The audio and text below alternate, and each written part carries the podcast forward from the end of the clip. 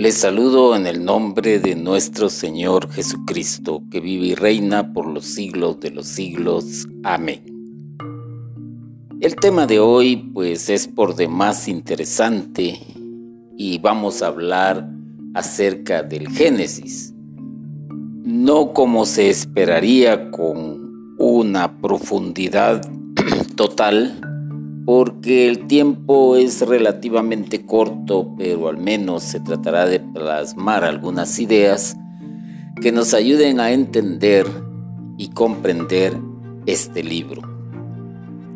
Todo ser pensante ante el universo que se le presenta ante sus ojos, ante las galaxias, ante las estrellas, el paisaje de una tarde de primavera, la lluvia que cae, el animalito aquel pequeñísimo que lo podemos ver por medio de un microscopio, la inquieta mariposa que vuela de flor en flor, para resumirlo ante toda la creación, el hombre se pregunta, ¿de dónde viene esto? Sabe muy bien que alguien lo tuvo que haber creado, que alguien lo tuvo que haber hecho. Pero la pregunta es de dónde viene todo esto y se pregunta también si es obra de la casualidad, como algunos han pretendido hacernos creer ese tipo de idea que fue algo casual. ¿Hay algún ser superior que dirija los destinos del universo? Es otra gran interrogante. Recordémonos que en estudios recientes eh, se ha demostrado que el universo continúa expandiéndose y que al mismo tiempo se está moviendo. Donde estábamos hace cinco años ya no estamos. Y estoy hablando de toda la galaxia, estoy hablando del universo entero. Y lo más asombroso de esto es que también se ha demostrado que hay una especie de ondulación, eh, algo así como cuando ves un barco que flota en el mar o en el lago y que tiene un movimiento que lo sube, que lo baja un poco, que lo sube, que lo baja un poco. Exactamente así se ha descubierto que es el movimiento del universo.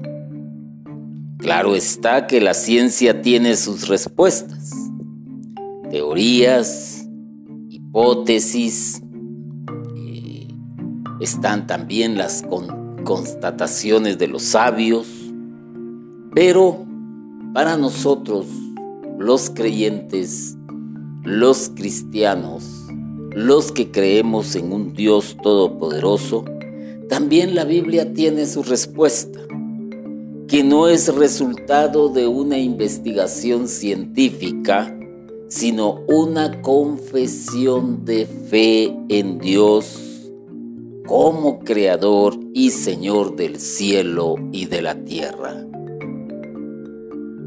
Aquí juega un papel muy importante la fe. La fe. Dos letras que componen una pequeña palabra eh, monosílaba acá y que al mismo tiempo encierra una grandeza para aquel que experimenta la fe. El libro del Génesis, como su nombre lo indica, es el libro de los orígenes. Tiene una respuesta acerca del origen del universo y del hombre. Claro que la tiene. Y basta con adentrarse en la lectura de este libro y que nos va a llevar a través del tiempo cuando no existía absolutamente nada. versículo 1 del capítulo 1. No es una respuesta de tipo científico, sino una confesión de fe en la revelación que Dios proporcionó a su pueblo de Israel a través de muchos siglos.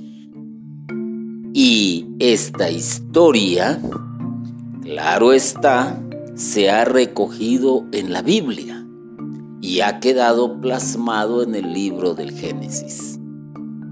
El Génesis es un bello mosaico de revelaciones de Dios que nos habla acerca del origen del cielo y de la tierra, de los animales y las plantas, del hombre y de los grandes patriarcas del pueblo de Dios.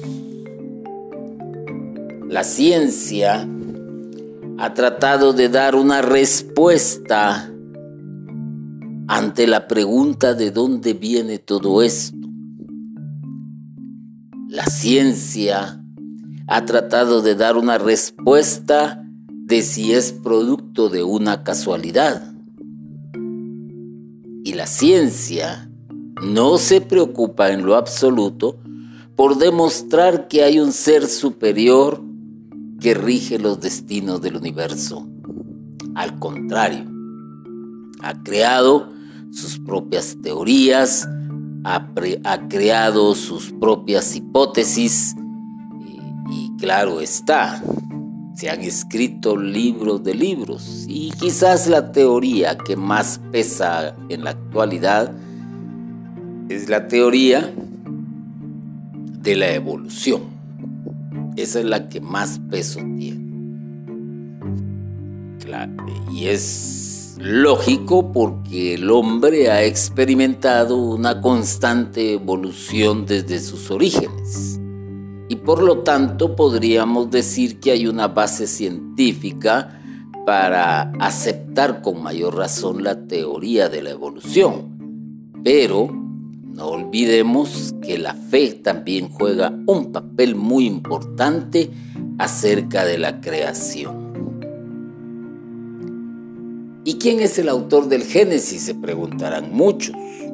Pues muchos ya lo saben, más los que estudian las sagradas escrituras, los que están eh, siendo miembros de una comunidad, de una congregación, de una sociedad de tipo religioso, eh, pues por los estudios que han realizado, pues, pues tienen una respuesta y esta es que tradicionalmente se ha hablado de Moisés como el escritor del Pentateuco, que significa los cinco primeros libros de la Biblia.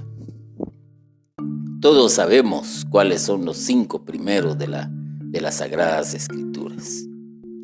Los comentaristas de la Biblia, sin embargo, han detectado que en el Génesis convergen varias fuentes de distintas épocas que corresponden a varios escritores. No es solamente uno. Y que a través de muchos años fueron recopilando la revelación de Dios acerca del origen del mundo, del hombre y de los grandes patriarcas del pueblo de Israel, hasta nuestros días. Ciertamente, las sagradas escrituras se dejaron de escribir a raíz del último libro que nos aparece, que quiere dar a entender como que es el final, aunque no precisamente, pero es el libro del Apocalipsis. Quiere decir que comienza con el Génesis y termina en el libro del Apocalipsis. Pero espiritualmente hablando, continúa escribiéndose ya no en el sentido literario, poético, metafórico o plasmado eh, en otro libro que se le pudiese agregar a la Biblia, no, ya no es así. Ahora se escribe en el corazón de cada creyente por medio de la acción del Espíritu Santo. Y es lo que muchos han llamado como el libro de los hechos de los apóstoles modernos. A partir de ahí, desde que se dio Pentecostés y desde que los apóstoles y gran multitud de personas recibieron la efusión del Espíritu Santo, los hechos como tales continúan y tenemos un gran historial, un gran historial.